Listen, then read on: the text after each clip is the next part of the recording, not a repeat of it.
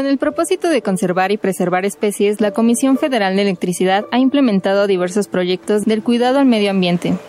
El Campamento Tortuguero Central Nucleoeléctrica Laguna Verde en Veracruz es uno de ellos. Desde 2007, el campamento ha obtenido permisos anuales de la Secretaría del Medio Ambiente para monitorear, proteger y conservar tortugas marinas en las playas Laguna Verde Norte y Laguna Verde Sur. Cada temporada de anidación, biólogos e ingenieros ambientales, químicos y bioquímicos trabajan con distintas especies de tortugas que se enfrentan a la caza y venta masiva. En 2021 se registraron 109 nidos protegidos y este año la cifra aumentó a 123. Así lo cuenta Jazmín Sánchez, jefa de oficina del Laboratorio de Monitoreo Ambiental de la Central Laguna Verde.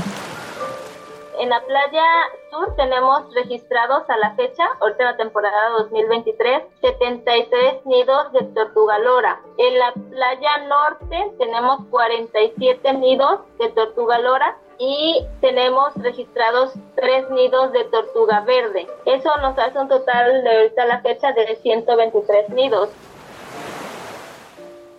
Uno de los factores que han ayudado al éxito del programa, señala Yasmín Sánchez, es que las playas se encuentran libres de turismo y de depredadores humanos, como ella los llama. Este año se integraron al mar 7.000 crías de tortugas, que Jazmín Sánchez considera bioindicadores de limpieza de sus playas nuestra misión lo dice, ¿no? Estamos también enfocados a lo que es respetar al medio ambiente. Para que la autoridad te dé un permiso de un manejo de un campamento tortuguero, tienes que cumplir varios requisitos. Sí es impactante en el sentido de que sí contribuye con el cuidado de todos esos nidos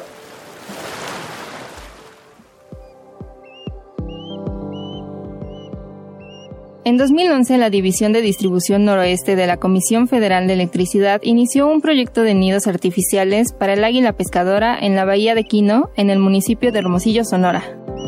El águila es un ave de gran tamaño, con una envergadura aproximada de 180 centímetros, la extensión de las alas, por lo que las zonas elevadas como los postes y cables de energía de Comisión Federal son idóneos para su hábitat y estos mismos le proporcionan una visibilidad y seguridad necesaria para su nido. Sin embargo, explica Eduardo Acosta, ingeniero y subgerente de distribución en el programa, las águilas morían por electrocución al hacer sus nidos en la infraestructura de la comisión, afectando también a sus crías. Además, los nidos de la especie cubrían los conductores y ocasionaban interrupciones del suministro de energía a la población. En noviembre del 2018 se realizó un censo en conjunto sedes y Comisión Federal de Electricidad para georreferenciar los nidos en infraestructura eléctrica de la comisión en las comunidades de Quino Viejo y Poblado de Tastiota, donde se encuentran las granjas acuícolas.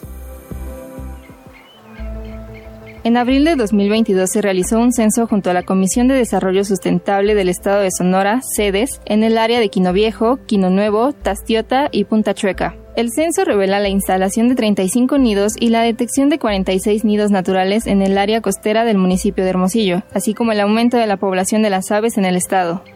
Los nidos artificiales se hacen con madera obtenida de las tarimas de los transformadores, con barrotes utilizados para el embalaje de equipos eléctricos y otros materiales reciclables. Eduardo Acosta lo explica reaprovechando estos, dándoles una utilidad más al armar bases para nido que se instalan en la punta de los postes de la red de distribución de media tensión, donde el águila pescadora fabrica su nido sin correr riesgo de electrocución.